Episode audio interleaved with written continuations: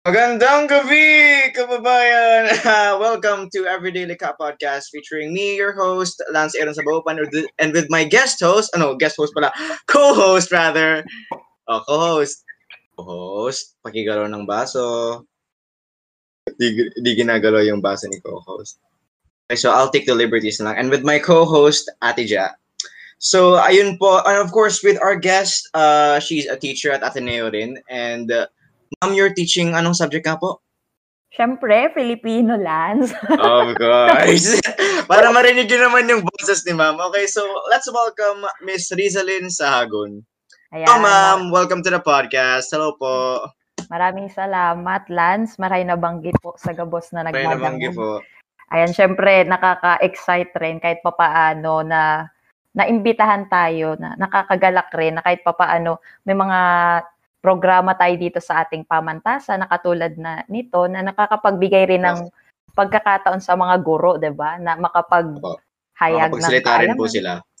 Correct. Dito sa ano kasi minsan nawawalan tayo ng boses, 'di ba? Mga guro sa classroom lang tayo, doon lang tayo na Opo, para ano naman po, para mas mas maraming interaction sa sa mga Ayun. estudyante tapos po dun sa mga guro rin po. Kaya, Ngayon po, ang papag-usapan po natin ay nationalismo. Of course, since Filipino teacher ka po, parang ang field mo po to eh. Kaya po, eh, kay, kayo po talaga yung first choice nung pinili po namin to. Kasi po, since nakuha na po namin si Sir TJ bilang guest, parang, oh, parang, uh, di ba pa, ano, kung makumuha rin kami ng ibang teacher naman, para di lang po palaging students. So, yun sinabi po natin kanina, yung mga interaction, di lang sa klase sa pwede rin outside. So yun oh. nga po, uh, ako na po, ako na since wala po yung co-host natin dito, ako na lang po muna magtatanong ng mga ano. So, ang ano po natin, uh, ang una ko ang una ko pong tanong sa inyo, what is nationalism? What does it mean to have a sense of nationalism? Yeah, syempre bago ang lahat, uh, Lance, yung paksa natin ba nationalism, parang nabanggit kanina ni Lance sa introduction. Parang, di ba, mas, ano raw, mas angkop daw si Ma'am Risa dito magtalakay. Pero yun nga, disclaimer para sa nakikinig. At sabi ko nga, medyo, syempre hindi ko naman talaga gamay yung agham panlipunan. Pero yun nga, I, I'll take the challenge naman kahit papaano to share at least my knowledge about nationalism at kung ano pa ba yung ibang mga kaugnay na paksa na itatanong mamaya. Syempre palalalimin natin sa abot lang ng aking kaalaman at kakayahan. So sa unang question, ayan, ano nga ba ang nationalismo? Well, para sa akin, ang nationalismo, syempre sa, sa sarili muna natin magsisimula. Yun, yung pagkatuto sa nationalismo. Ikaw, Lance, tanungin kita na kailan ka, kaya nagkaroon ng ideya tungkol sa yan, sa bayan natin, tungkol sa pag-ibig sa bayan natin. Tanda mo ba? Uh, wala po akong uh, parang uh, definitive na sagot, pero po uh, sa school ko po kasi noon palaging may buwan ng wika. Sa, sa lahat naman ng school po, di ba, may mga buwan ng wika, may mga, may mga activities po na nag, parang, yung mga pang Pilipino talaga po, yung mga traditional, mga mga ganun, may mga palaro. Uh, noon pa lang po parang alam ko na na, ah, ito pala yung, yung parang nasa, nasa, Pilipin, nasa Pilipinas ako, Pilipino ako, uh, Pinoy ako, parang, Ayun. Ako parang, matagal na po sa sa paralan pa lang po tinuturo na yung Pilipino, kinder pa lang po ako, andyan na po yung Pilipino. At doon ko lang po nalaman na ah ito pala yung di, di po sa alam ko na sa sarili ko na ay ah, ito pala yung pagiging national ito pala yung pagiging nationalismo na alam ko na uh, natutunan ko lang po yun nung uh, pag nung matanda-tanda na po ako. Parang Oo. Parang, di ba, parang... palitan tayo ng tanong dito, Lance. Anyways, tama yon Parehas tayo, Lance, anak ng tugon dito. Kasi kahit hmm. si Ma'am Riza, unang sumagi talaga sa isip ko yung nationalism o nationalismo sa tulong talaga ng paaralan.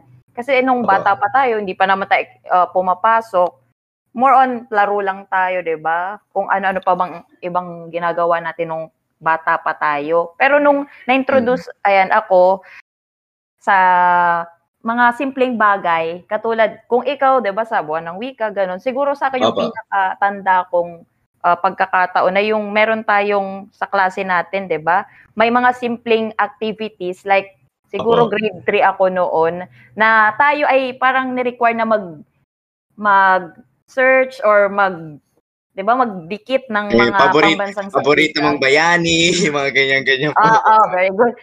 Mga kilala nating pambansang sagisag o national symbolisms natin, icons, halimbawa yung national hero, 'di ba? National fruit, no, national animal, language, etc. So, 'Di ba parang nakakatuwa rin yung mga ganong project na bibili tayo ng mga cards na representing this national icon. Magtatanong magtatanong kay mama, mama, pwede ba pong pabili ng kartolina para sa Pilipino? Correct. Pero ano naman nak no, hindi lang sa Filipino yung subject natin. Ito meron tayong Heka noon. Doon talaga mas Storya. Opo. Doon mas ano, mas natatalakay yung ganitong aspekto. Pero syempre, gunita, ay, tanda ko pa yung mga panahong iyon.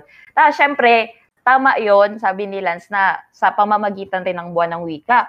Pero yun nga yung, di ba, parang challenge sa atin dito sa bansa natin. Kasi sabi, sabi ng ilan mga guro ko, diba, pag ninilay namin bilang mga guro, bakit kaya sa buong mundo, tayo lang yung nagsi-celebrate ng buwan ng wika, 'di ba? Bakit kailangan pa nating i-celebrate yung language natin na kung ng isang buwan na kung araw-araw naman pwede naman nating gamitin, 'di ba? Yan. Pero yun nga, nakagawian na natin ito at yan, maganda rin yung impact sa ibang mga mag-aaral kasi nakikilala nila, katulad mo nga, Lance, di ba? Yung iba dyan, sana ganun rin. Nakikilala Opo. nila yung, di ba, na-introduce kayo sa wika, sa bayani, sa Opo. bayan natin. Ayan. So, sa iba't ibang kultura, sa iba't ibang kultura rin po na ano. Kasi yung doon po tayo galing eh. Yan, dito po mm-hmm. yung naka dito po nakatatag yung mga ruta natin. So, Ma- ano naman po, parang uh, since po na mention po natin yung bayani. Ito naman po, ano po ano po ba ang mga bayani para sa inyo? Lisa? Paano okay. po ito mauugnay, may iugnay sa nasyonalismo? Ayan. Imayin natin since Filipino, di ba? Yeah. Imayin natin yung salitang bayani. Ano ba yung mga nakikita nating titik? B-A-Y-A-N-I. B-A-Y-A-N-I. Diba sabi nga, sabi nga na, natin yan, meron bayan, tapos may I. Di ba? Kung baga yung bayan, kakabit yung I, ikaw, representation. Opo. So, la, para sa akin naman, lahat naman tayo ay bayani sa kanya-kanya nating paraan. Opo. Siguro lang dito, lamang lang ng mga sampung paligo sila Rizal, di ba? sila Rizal, mga, sila Bonifacio. Mga sakripisyo po talaga.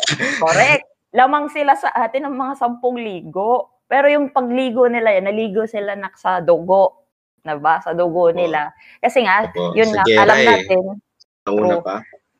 Nagbuwis sila nga ng buhay nila, namatay sila, na may ipinaglalaban. At yun yung bayan natin.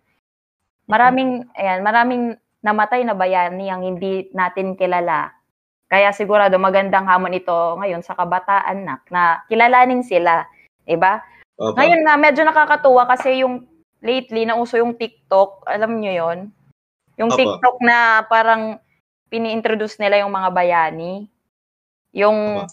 yung sound, ano nga yun, yung tugtog doon ay yung sa Force, ano yan? Spades. Ah, sa Four of Spades po. four of Four Spades. spades. Correct. Yung bata sa tandahan.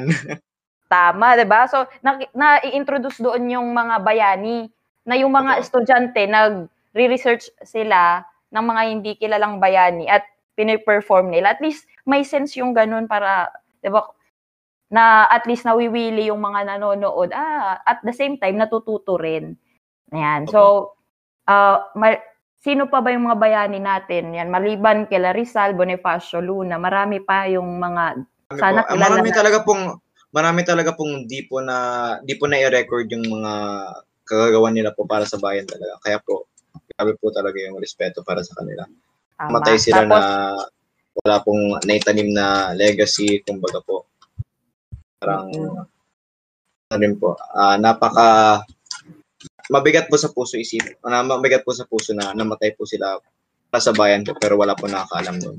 Kaya po, Ayan. respeto po talaga. Respeto po Sang talaga. Ayon.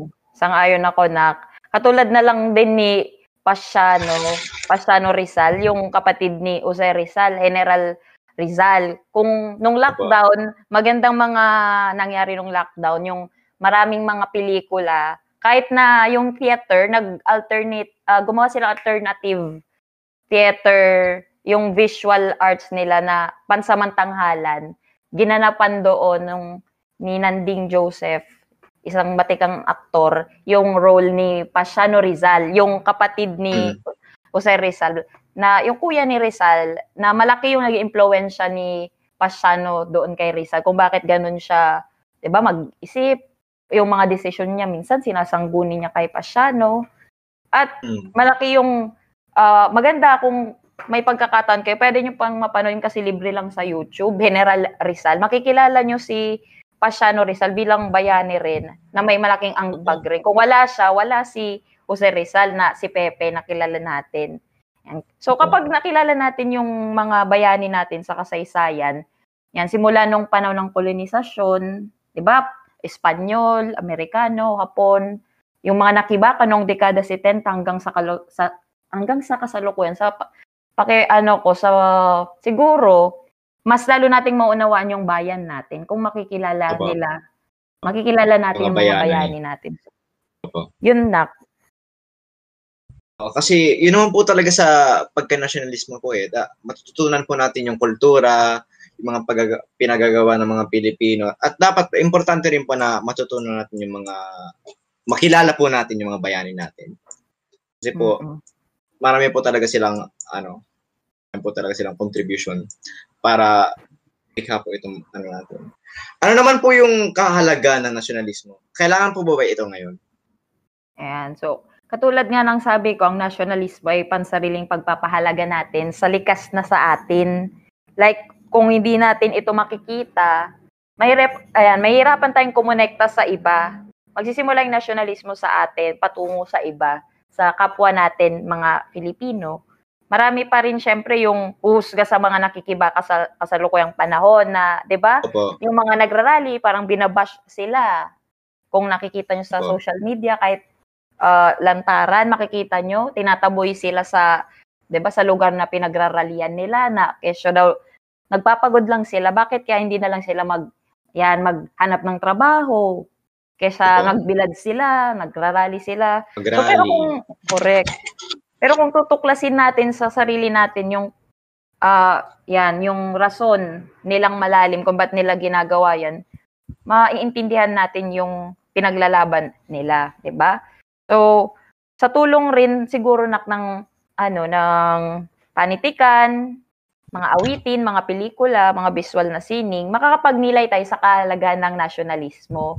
At syempre, hindi na natin uh, parang ibubuli yung mga naglat nagsusulong ng ating kaakuhan bilang mga Filipino, bilang ayaw na nating maulit yung mga pagkakamali natin noon sa pagkakamaling naganap sa ating kasaysayan. Kaya yan, kung mapapahalagahan natin yung likas na mayroon tayo, mak- makikiisa tayo sa mga ganitong kilos, 'di ba? Na may taguyod natin yung mayro kung ano yung mayroon tayo. At sa bandang uli, pipiliin muna natin ang ating bayan higit sa lahat. Opo. Yan po. Ano naman, kung uh, since po nasa topic na po tayo ng, uh, again po, ng nationalismo, ano po sa tingin niyo yung mga issue na nag, hmm. parang, uh, nagpapahinder po sa nationalismo? Ay, magandang tanong ito.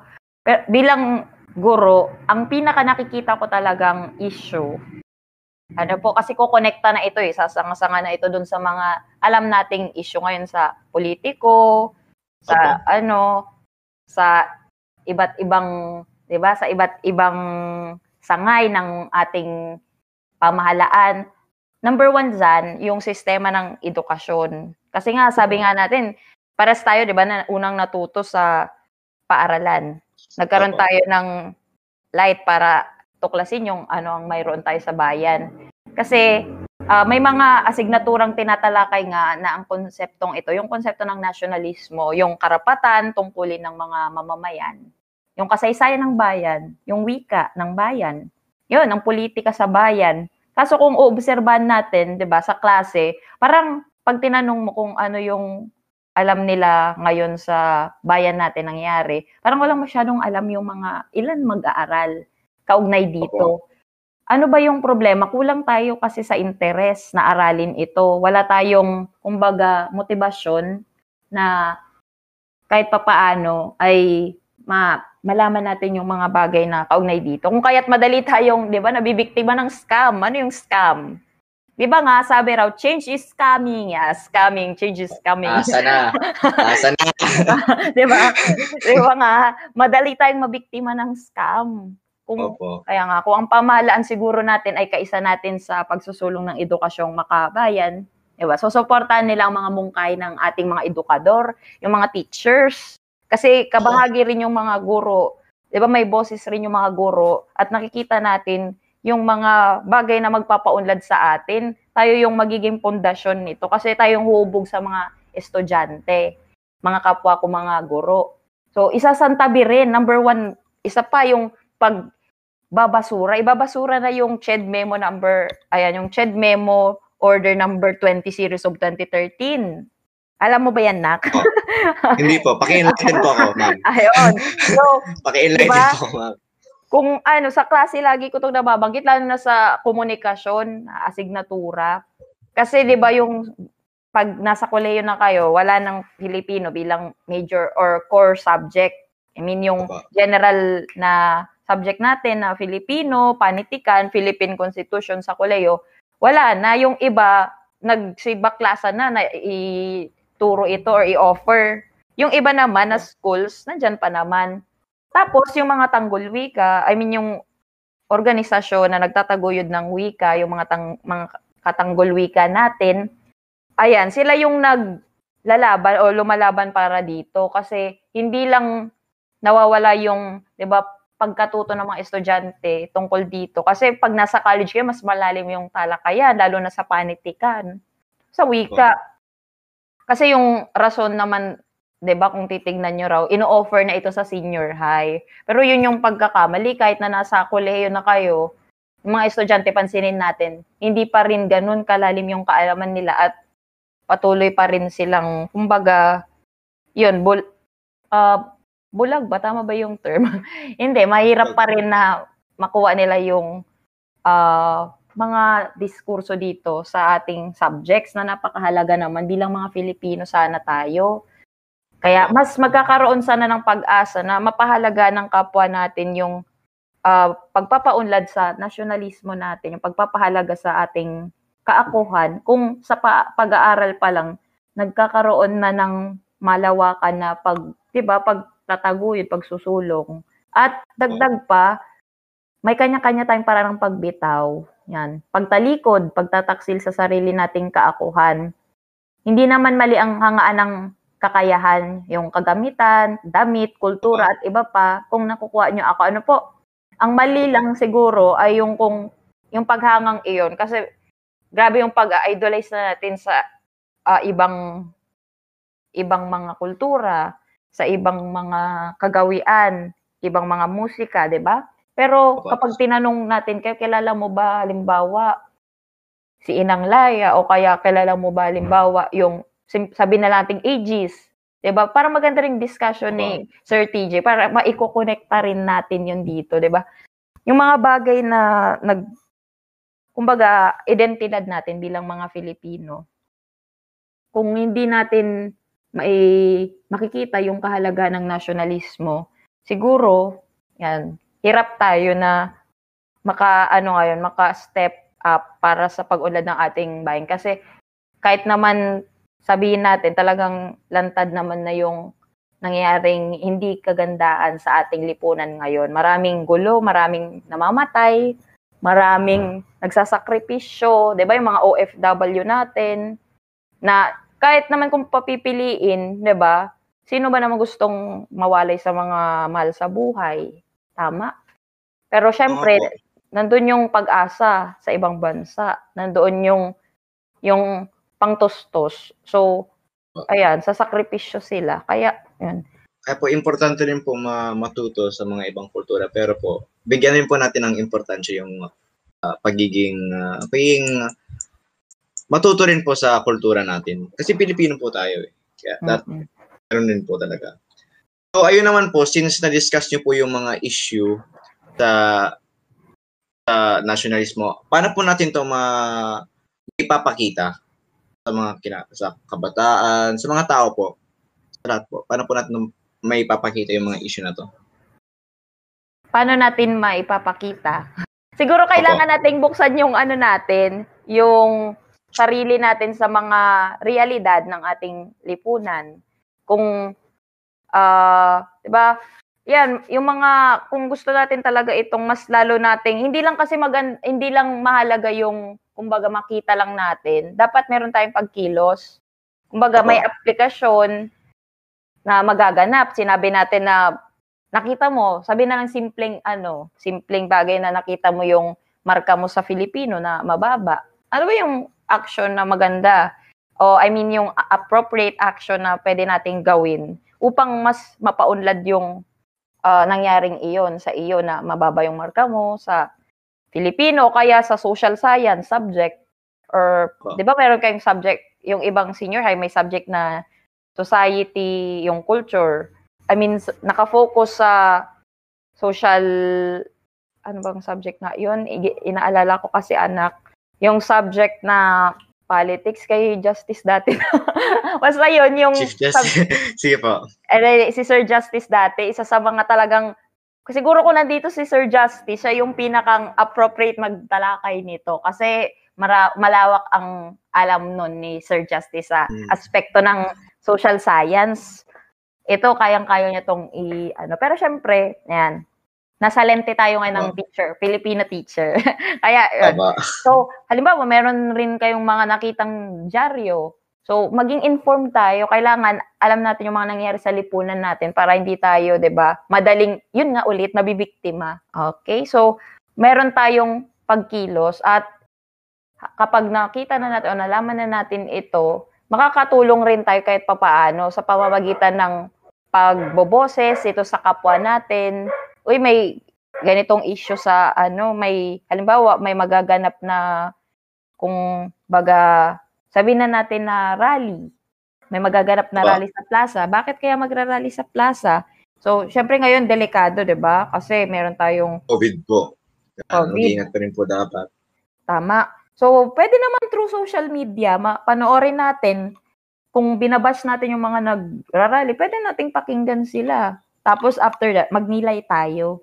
Tignan natin yung iba't ibang perspektibo ng mga taong ito. Bakit nila ito ginagawa despite ng uh, banta ng COVID at red tagging, 'di ba? Magiging terorista tayo.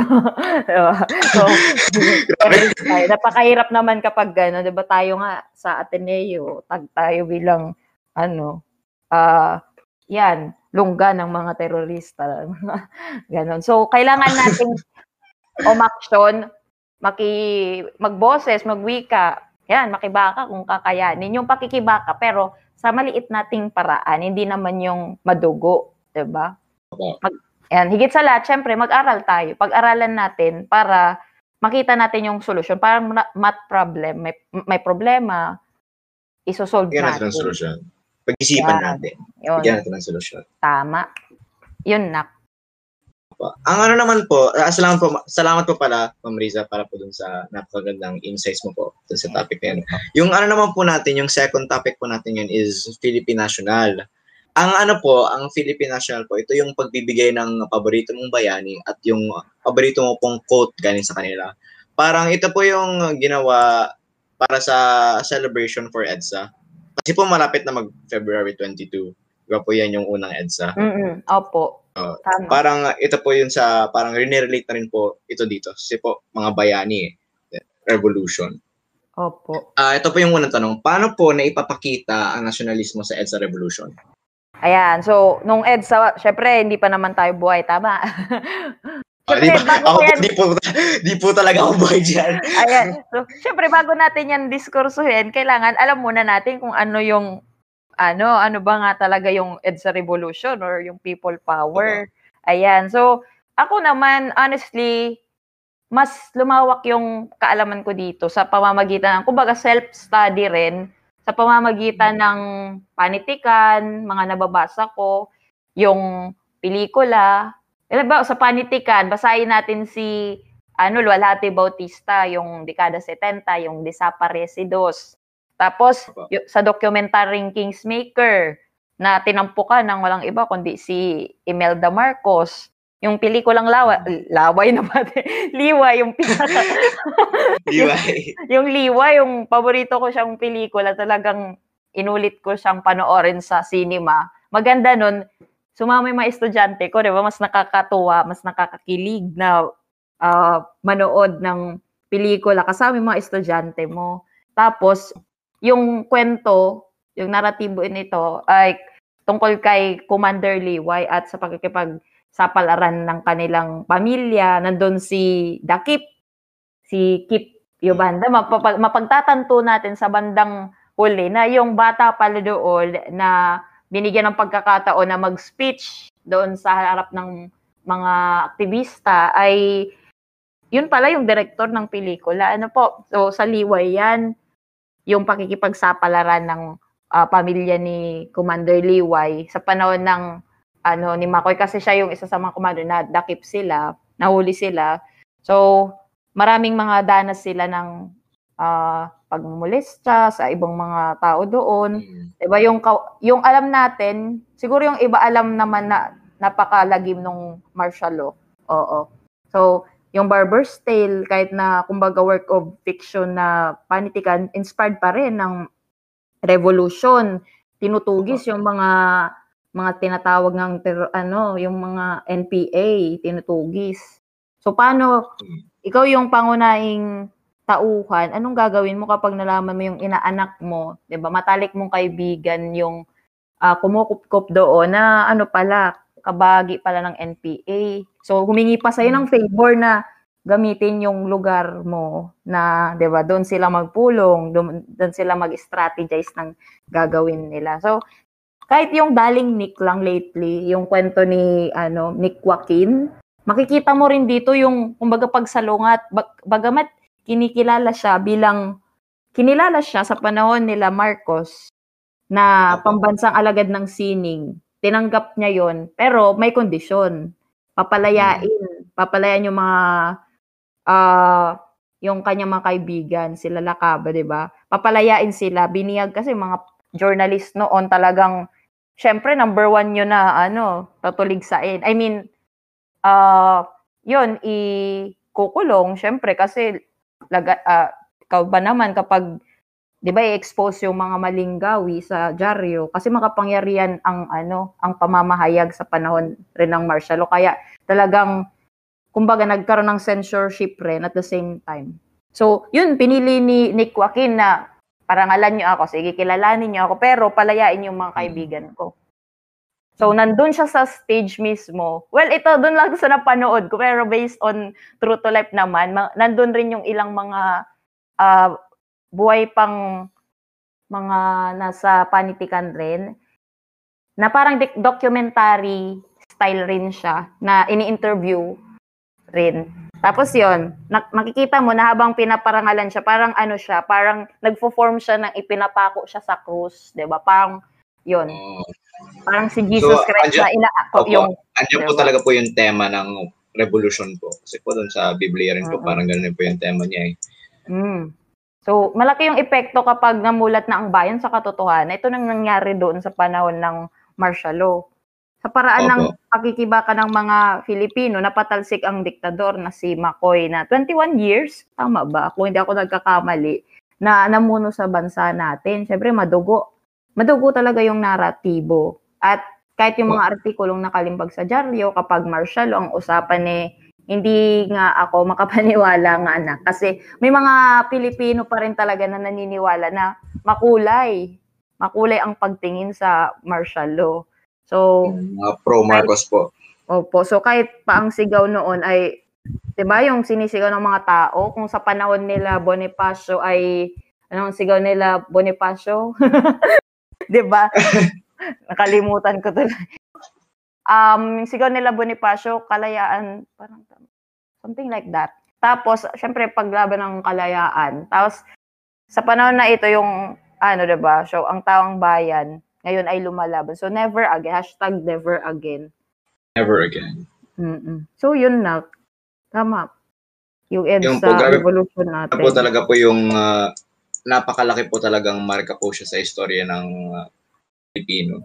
Kasi po doon po mm-hmm. talaga tayo naging ano eh, doon sa pag ano pang kasi po pag, pagiging Pilipino, grabe po talaga yung meaning ng freedom sa atin. Yung mga mm-hmm. so, yung mga Spanish, sem- yung mga Amerikano, uh-huh. tapos ngayon po yung sa EDSA. Kaya po, palagi po tayong sumusugod ng sugod. Ayan. So, Siyempre, dapat wag nating, ano, wag rin nating uh, bakit ba talagang nag-alsa yung mga Filipino noon? So, people power revolution, 'di ba? Gugunitain na natin 'yun kasi 'yun nag-alsa ang ating mga kababayan. Siyempre nung na-assassinate si Benigno Aquino. Ayan. So, isa rin yun sa mga nag-trigger dito sa tinatawag nating EDSA Revolution. At makikita talaga natin dito yung masidhing ano, yung masidhing pag pag pakikipaglaban, pakikibaka ng ating mga kababayan para makamtan natin yung paglaya sa uh, diktador sa panahon na ito no yun. Yun na po. So, yun nga po, uh, ano po ang inyong ano po ang iyong Philippine National? Bibigay po uh, kayo ng uh, paborito niyo pong bayani at yung quote po galing sa kanila.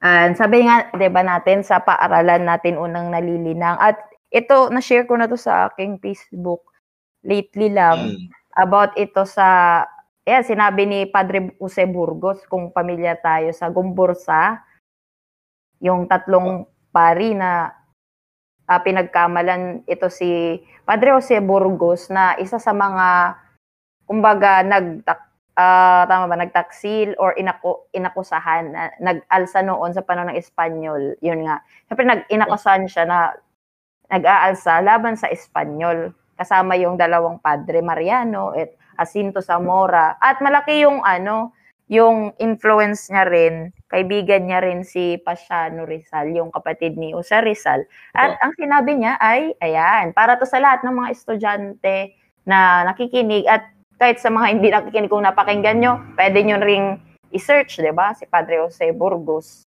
Kaya mula Opa. sa sinabi ni Padre Jose Burgos na Ayan, mag-aral kayo, pakinabangan nyo ang mga paaralan ng bayan hanggang sa kung saan ang maibibi.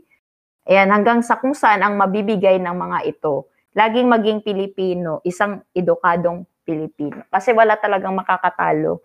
Yan, malang makakatalo kapag pinag-aralan natin yung pagiging uh, tayo, yung pagiging Filipino natin, kung ano yung mga bagay na may kaugnay sa atin. Bagamat Yeah. Minsan, questionin yung salita mismong Filipino. Kasi yung Filipino, bigay, bigay yan sa atin, tama, ng mga Espanyol. Kung wala sila, hindi naman siguro tayo tatawag yung mga Filipino. Pero, wow. naniniwala naman siguro, naniniwala rin ako na ang mga, yan, mga sabi na natin naniniran sa isla natin noon, yung mga ninuno, 'di ba? Yung mga ninuno, ninuno, yung mga angkan ng mga Filipino ngayon ay uh, mayroon ring pag-unlad sa aspekto ng kaisipan, sa aspekto ng kanilang mga gawi. Kasi kahit naman noon merong ruling system na mga dato, wow. ayan, 'di ba? Kung pamilyar kayo, may mga namumuno rin mga balangay na kahit wala pa yung mga mananakop, umuunlad, makikita natin na may pag-unlad. At kahit siguro wala yung mga nanakop nito, marahil may nakikita rin akong light noon na ayan, syempre mas magiging ano tayo, aktibo tayo sa ating pagpapahalaga sa sarili natin kasi nga walang ibang nag ano, walang ibang nakapasok or so. Pero hindi naman syempre natin 'yun may iwasan kasi bahagi 'yun ng ating kasaysayan na tayo ay na sakop, na tayo ay uh, yun nga naging alipin, nagtagumpay rin sa ilang mga uh, pakikibaka sa mga ilang revolusyon. At ngayon na yan, kahit na sa kasalukuyang panahon, lantad naman yung corruption, alam natin yan. Lantad naman yung katiwalian sa ating sa ating pamahalaan, alam natin yan. Ay hindi pa rin naman nawawalan ako ng pag-asa na makita yung ating bayan, yung minawal nating bayan na kung ano yung vision ng mga heroes natin noon, matatamo rin natin yun. So, yun yung isa sa lagi kong mga uh, pinapang, isa yun sa mga pangarap ko rather na yun, magiging nakakapag ano rin tayo, nakakasabay rin tayo sa 'di ba sa daloy ng globalisasyon na tanggap rin natin yung ano tayo. At kasi kung natanggap natin kung ano tayo madali na rin nating mayayakap yung sa iba na balance tayo 'di ba? Hindi yung may umaangat na iba. Kasi minsan sabi nga hindi rin naman maganda na sobra na, naman yung nationalismo natin kapag nasobra naman tayo ng nationalismo magiging uh, siguro kung ano titignan natin sa iba pang uh, lugar, 'di ba? Yung sa ano sa pamumuno naman ni Hitler, sobrang ano, sobrang pagmamahal sa kanilang bayan, protekta, 'di ba? Kaya Opo. nagkaroon ng malaking ano labanan, 'di ba? So, 'yun. Kailangan nating mabalanse yung ating pagpapalaga sa ating bayan, yung pagpapalaga sa sarili natin.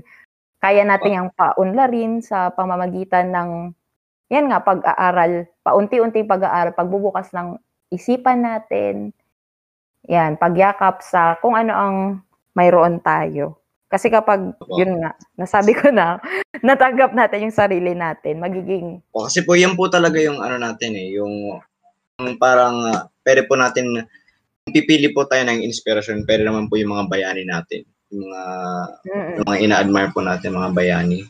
Kasi po, mm-hmm. parang, uh, mara- since sinuuna pa po sila, marami na po silang natutunan at record naman po yung mga natutunan nila. At okay lang naman po yung pag yung uh, matututo ka po sa kanila. Mm-mm. Okay naman po 'yun. Opo. So, ano naman po? Ano po yung ano po yung uh, thoughts niyo sa Philippine National? Ano po yung impact, yung benefit, yung importansya, hmm. ano, ano po yung relevance para sa inyo? At ito ito po, yun yung, yung Philly National Philly Pinational, yung, yung itong ginagawa ng AVFX. Tama? Uh, so, honestly, uh, grabe ang admiration ko sa sa AVFX. Talagang, lalo pa ngayon na meron kayong ganitong inisyatibo, di ba? Uh, kulang na minsan yung nag-appreciate ng mga estudyante sa mga activities ng schools. Kung titignan nga natin yung interaction natin, yung interaction sa social media, kakaunti, diba? Tignan natin yung mga ano. Pero, yun nga, nakakatuwa na every time na merong pinopost ang likha, everyday likha, uh, nakaka-inspire, kahit guru ka, nakikita mo yung mga estudyante mo na nagsisikap sila. Meron silang advokasya, meron kayo kasing advokasya na, yun nga, maipakita yung pagpapahalaga sa kanya-kanya yung kakayahan, yung sining nyo. Pero, ayan, dako tayo sa, ano, sa Philippine National Lismo. Ay, ano, ano ngayon na? Philippine, Philippine National. National. Opo. Philippine National. Ayan, lagi, laging magpapasalamat rin ako. Kasi ganito nga yung inisyatibo nyo ngayon, nabigyan ng platform yung ganitong paksa na kahit papaano may mapakinggan naman yung nakikinig, mga interesadong nakikinig na mabubuksan rin yung kanilang isip, ah, ganyan pala. At least makikilala nila yung mga bayani, 'di ba? Kasi nagpo-post kayo ng mga national heroes mula sa sarili nyong version ng mga out I mean ng mga imahen nila, 'di ba? Sila Bonifacio, si Melchora Aquino, sino pa ba 'yun? General Luna yung mga nakita ko lately, tas may mga talks kayo about it. So, 'yun.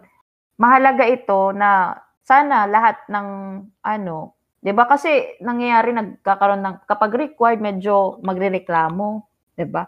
Kaya ang wish ko lang siguro makita rin ng inyong kapwa, yung inyong kapwa mag-aaral, yung inyong effort na yan, mapansin itong inyong inisyatibo na makakatulong rin upang madagdagan ang kanilang kaalaman sa iba't ibang larang. Kasi yun yung maganda, 'di ba? Hindi lang kayo nakafocus sa animation. Dinidiscuss nyo through your arts yung field ng literature, yung field ng uh, philosophy, yung field ng science, 'di ba? May mga ganyan kayong artworks na ano, nagpapakita nga o nagdi-discuss kahit sa simpleng paraan ng inyong arts yung mga field na yun. Na yung dapat, mga iba't ibang topics po. Yan, na dapat aram, alam rin ng mga estudyante natin. Kahit pa, para, hmm. hindi lang sila focus sa, ba, strand nila STEM, o kaya strand nila uh, ah, ABM, doon na lang sila magtatapos. Ito yung magandang natutuhan ko sa aking mga mentor sa graduate school na yung Filipino subject, wag lang nating ikukulong sa, 'di ba? Sa sasabihin nating wika. Puro lang tayo spelling ng nang, ano ba yung taong spelling ng mga salita, 'di ba sa Filipino. So hindi lang dapat doon nagtatapos ang Filipino. Ito ay interdisciplinaryo na kaya nating talakayin ng iba't ibang larang na kaya nating iugnay ang mga kasaysayan, ang mga agham, ang mga sining sa isang yan nga, isang subject na gamit natin yung ating wika. 'Di ba kasi kahit papaano madali naman na naiintindihan ng mga mamamayan dito yung mga tinatalakay natin na ginagamitan natin ng ganito kasi di naman sa ano, di naman sa pangkalahatan lahat ng mga uh, lahat ng mga mamamayan dito ay nakakaunawa ng Ingles, tama? So, yun, natalakay na natin yung, hindi lang yung inyong program, pati yung iba't ibang subjects, di ba? So, padagos lang, looking forward para sa mas marami pang, ano, mga initiatives, I mean, ng mga teams ng, ng inyong everyday likha. Kasi, nakakapagdulot ito ng inspirasyon at tuwa sa mga nakakakita. Lalo pa ngayon, sa panahon ng pandemya, hindi tayo nakakalabas, wala tayong face-to-face. Kaya po sa Siguro, social media na lang po para mapakita rin po namin yun. yung mga art Kaya, namin sa mga ano. Lagi, ano, laging saludo sa inyo. Kasi kahit na busy kayo talaga, sobra yung efforts nyo, Magis, di ba? Lahat ng Magis. Uh, magagawa nyo, ginagawa nyo para para sa inyong student, uh, di ba? Sa buong community ng Ateneo, hindi lang ng senior high, kundi ng, ayan, kasi yung pag nag-post kayo, hindi lang sa atin, sa Ateneo, labas sa buong daigdig. Yon. Okay. So, yun nga po, na-discuss na po natin yung uh, nationalism, nationalismo po, kung ano po yung paborito niyong bayani. At ito naman po, uh, di po siya about sa nationalismo, di po siya about sa Philippine National. Ano po yung uh, mensahe niyo po para sa estudyante niyo bilang isang guro sa Ateneo? Ano po yung mga ano po yung masasabi niyo doon sa mga estudyante na walang sense of nationalism? Mga po. Okay, so syempre di ko naman sila papagalitan. okay lang naman po kung hindi niyo pa nakikita ngayon sa panahon kahit na sa panahon ngayon, hindi niyo pa nakikita yung nationalismo sa sarili niyo, parang wala pa kayong kumbaga gaanong kaalaman dito. Pero uh, naniniwala kasi ako lagi sa mga uh, kabata, I mean sa mga estudyante na kapag nalapatan na sa I mean, na, na-introduce sa kanila yung mga ganitong bagay, nandun yung, kumbaga, nasisindihan. 'di ba Sa kandila, pag sinindihan mo, o kaya sa campfire, 'di ba Pag sinindihan mo, magliliyab yan. Kaya yun, nandun pa naman yung pag-asa natin na kahit na sa panimula o kahit hanggang sa kasalukuyan, wala pa rin kayong, kumbaga, nakikitang uh, pagpapahalaga. Yan, maganda pala yung dito, pag sinabi kasing nationalismo, para sa akin, um, hindi ito yung, kumbaga, ano, ipinagmamalaki ko na Filipino ako, 'di ba? Parang ganon. Yung ano natin pag nationalism, ganon yung dating sa atin, ipinagmamalaki ko Filipino ako taas noo, 'di ba? Kahit kanino, 'di ba? Parang kung titignan natin, mayroong kaunting ano doon, kumbaga pagmamayabang, 'di ba? Pero siguro maganda na makita natin mga minamahal nating mag-aaral na yung pagpapahalaga. Mas gagamitin natin yung pagpapahalaga. Katulad ng nationalismo, yan, pinapahalagahan natin kung anong kinalakihan natin. Hindi, yan, hindi ko dito sasabihin nga na, yun nga, pinagmamalaki. Kasi mas may timbang yung pagpapahalaga. Yung kahit na hindi mo sabihin, 'di ba? Sa kilos, 'di ba? Kahit hindi mo sabihin na ipinagmamalaki ko ang aking mga kababayan, 'di ba? Yung kapag gumawa ka ng isang bagay, yan, uh, maririnig or mahihimati nga natin yung mga bagay na ginagawa niya. So, papakinggan natin, papahalagahan natin yung ating bayan, ipagmamalaki ba natin? Siguro makikita na natin yung pagninilay ng pagpapahalaga. Kasi katulad nga ni David at Goliath, 'di ba? Minsan kahit anong laki pa man 'yan, natutumba rin. Hindi ko ano, hindi ko sinasabi. Pero may mga ganong pagkakataon na nasosobran tayo ng pagmamalaki sa kung ano yung anat. Pero hindi naman nagre-reflect sa ating gawain. Kung kaya't, yun, hinikayat ko ang bawat isa, mga estudyante, mga kapwa natin Pilipino na pakinggan natin yung sinasabi ng ating yan, ng ating kapwa, ng ating sarili para unti-unti nating bubuksan yung ating pagmamahal, pagpapahalaga sa ating ano, sa ating pagkaakuhan. Ayan, kapag Opo. napagnilayan natin, yun, magiging motivated tayo upang gawin, isulong, itaguyod, 'di ba? Yung mga nagtataguyod ng wika, yung mga may pinag uh, yung may mga advocacy sa nature, sa kung ano pa man yung iba't ibang advocacy, 'di ba? So lalo na ngayon sa panahon ng makabagong makina, sabi ni Lord De Vera, parang napakadali na lang talaga kasi na isang tabi o snabin yung mga bagay na, 'di ba? Natural naman talaga sa atin since birth. Yan, yung pangalan, yung dugo natin, yung mga kapamilya natin. Yan, yung kapwa. At syempre yung bayan. So, yun. Kailangan lang uh, natin, yun. ano Go. po, ma'am, uh, ano po, uh, since yun nga po, na-discuss mo po yung, ano, discuss mo po yung sa, parang, uh, yung pagiging proud po sa pagka-Pilipino. Narinig, narinig niyo na ba na po yung, yung song ni Easy Meal ba po yun, yung sa Wish? Yung panalo. Okay, so ayan, controversial ano pa masasabi niyo po? Ano, ano pa yung masasabi niyo doon? Ayan, kasi nagtatalo talaga yung, di ba, pagiging artistic, baga. Tapos meron rin tayong tinatawag na, syempre, yung pagpapabatid ng tamang impormasyon. Number one, uh, nung una ko talagang narinig, parang wala. I mean, nung honestly narinig ko siya na, sa aking ano, sa aking pinsan. First time ko na encounter yung kada sa aking pinsan. Mm. Maganda yung yung naririnig kong lyrics. Yung tayo ay mga Filipino, hindi ko na alam yung susunod oh, na ano, na line.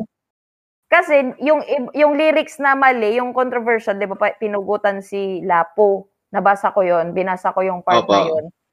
Na doon na talaga magkakaroon ng kumbaga problema na syempre, alam na nga natin na minsan nga ay hindi na uh, maalam ang mga kabataan, mga estudyante sa kasaysayan. Hindi na nga nila kilala kung sino si Rizal, yung isang nagti-TikTok, di ba?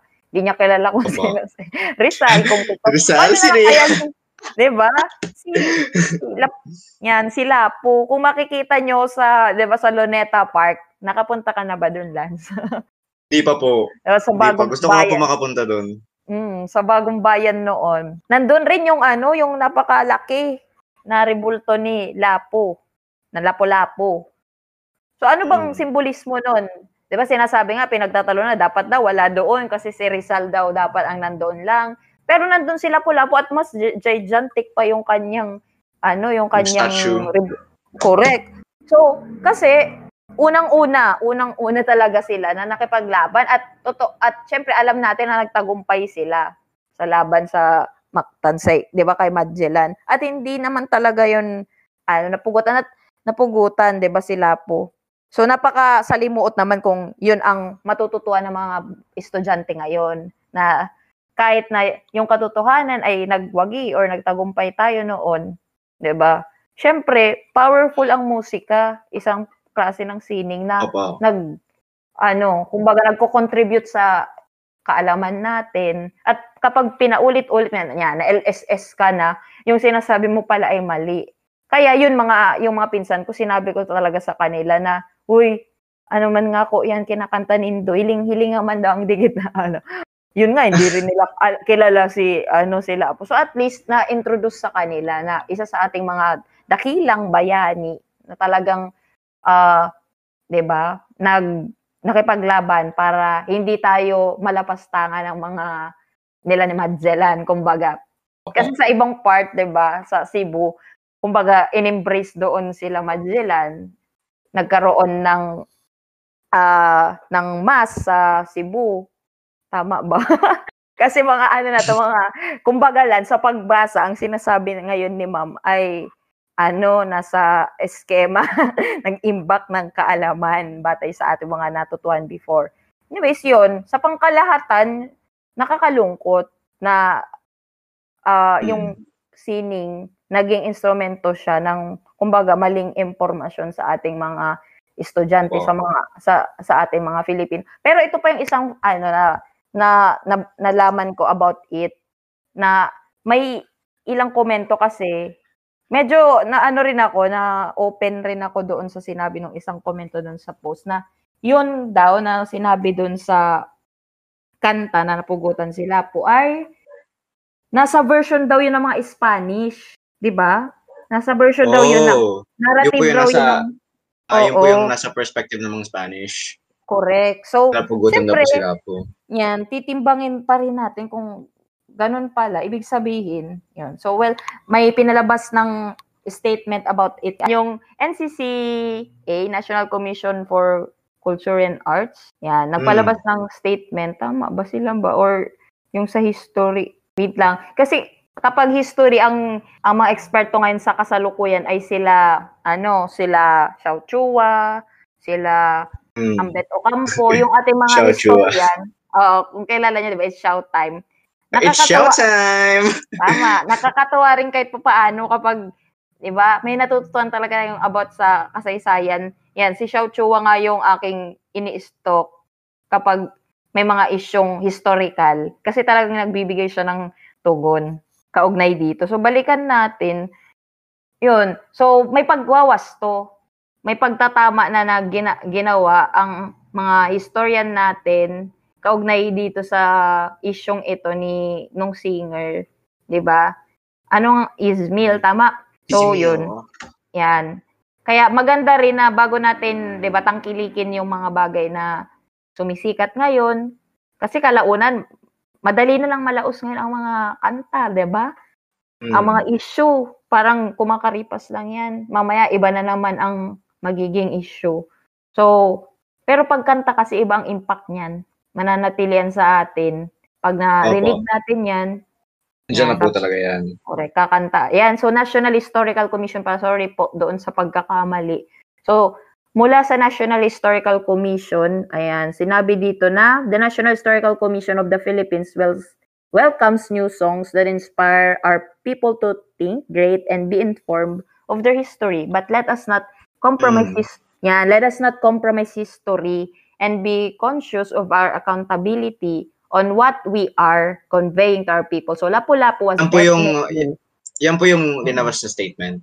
Opo, ng National Historical That's Commission. So Lapu-Lapu was de- definitely not killed in the Battle of Mactan. The battle was a victory for our ancestors led by hmm. him. Mm. So, yun. Intense nga raw kasi nakakapslak. nakakapslak yung ano yun. Yung, yung... Text pahayag na yon na Lapu-Lapu was definitely not killed. So, yan. Pero yun na rin yung, yun yung mga uh, sinasabi ko sa mga estudyante, minsan in-encourage ko sila na, kasi may Facebook naman lang din, i-like nyo kako yung mga page na informative naman talaga yung ano, yung makukuha natin. Kasi yung ibang mga nila-like-like nating page, ang nakalagay puro yung mga meme. Syempre, magpapasana, magpapasaya naman talaga yun sa atin pag mga memes, 'di ba? Pero yun, merong mga pages na mag-open sa atin sa mundo ng kasaysayan, national, ito i-like nyo, National Historical Commission of the Philippines, magiging uh, maalam tayo sa kasaysayan. I-like nyo yung okay. yung likha, 'di ba? Yeah, yung page ng EVFX na uh, likha. So ma- may inform rin kayo about sa mga arts, sa mga uh, napapanahong uh, trend sa arts, 'di ba? Yung mga simpleng bagay makakatulong sa atin para mas mapaunlad yung ating uh, bokabularyo, 'di ba? 'Yon. So, yun nga po, yun po yung yun yung po yung opinion niyo po dun sa controver yun sa controversial po dun sa ano sa kanta po ni Easy Meal. So, kasi tinatanong ko po talaga sa mga iba't iba pong kasi po nakuha ko na rin po yung opinion ni Sir Sayan kaya mm. po, hmm. gusto ko rin po marinig yun sa inyo. So, di, wala po hmm. siya sa original, wala po siya sa original script, pero po, dinagdag ko po kasi gusto ko po talaga marinig yung opinion nyo. so, pasensya na po. So, maganda naman. Wala namang problema. At least kahit pa paano, hindi lang tayo nag-focus sa, di ba, nasa ano natin, nasa, kumbaga, script or yun, sa flow. so, yun lang po. Ah, uh, Ayan po, ma'am. Marami pong salamat sa pagiging guest po dito sa... Ay, yung nga pala po, mer meron pa po kayong closing remarks? Anything you want to say po sa mga viewers po na natin? Ayan. Siguro, nasabi naman nila at din, um, mm. ano na lang, padagos lang pa, permi. Yan, yung, yung quote mm. sa Savage Mind, magrimpos ng paglaom ka mo na mga maalaog digdi. Diba? Mm. Sabi ko nga, sa subjects na Filipino, uh, maging ano tayo, subjects na Filipino kasi tatlo yon di ba? May komunikasyon, may pagbasa, may pagsusulat, 'di ba? So, katuwang natin ito upang makilala natin yung kakayahan natin, 'di ba, na magsulat na makakilala mga manunulat na Bicolano, mga Filipino, at unti-unti natin pang mas mapapalawak yung perspektibo natin pag pan, uh, pagtingin natin sa ating uh, kaunlaran sa ating kultura. So, bali yun lang, magpadagos lang kita, mag-adal ning maray ah, ah, syempre, napakarami niyo talaga, pero napakarami niyong ginagawa, pero higit sa lahat, mahalin ang sarili, ingatan niyo ang sarili niyo. Para pag face-to-face na natin, mas bongga ng ating mga activities, mm. di ba? Yan lang, padagan. Oh, yun lang po. Okay, so Opo. thank you po, Ma'am Riza, for being our guest sa episode po na ito sa AVFX Everyday Lika Podcast. Maraming pong salamat. Maraming pong salamat na, talaga. Naman. Maraming salamat. Uh, Good night. Magandang gabi, bayan. magandang, ga- magandang gabi, bayan. yeah. oh Gabi may ganyan uh, pa palang attitude. I mean, side. Kasi medyo oh, matayin pa tayo. Nagsisimula pa lang tayo sa klase. Pero yan, we'll get to know. Pero po, again po, marami po talagang salamat sa pag-invest Maraming po salamat. Dito. Palagi po kaming nagpapasalamat po sa every guest naman po. Pero po, pag teacher po talaga, iba po talaga kasi yung impact sa ano po namin. Kasi po, parang iba po talaga yung, again po, yung interaction uh, student and sa teacher. So, yun lang po. So, once again, uh, thank you, Ma'am Risa, and thank you, listeners, for listening once again to another episode of Everyday Likot Podcast. I'm your host, Lance Aaron Sabupan, and with my absent co-host, sorry, Ate Ja, sana nakaano ka talaga dito. Uh, uh, Ate Ja, Jaja Robles. And thank you and good night.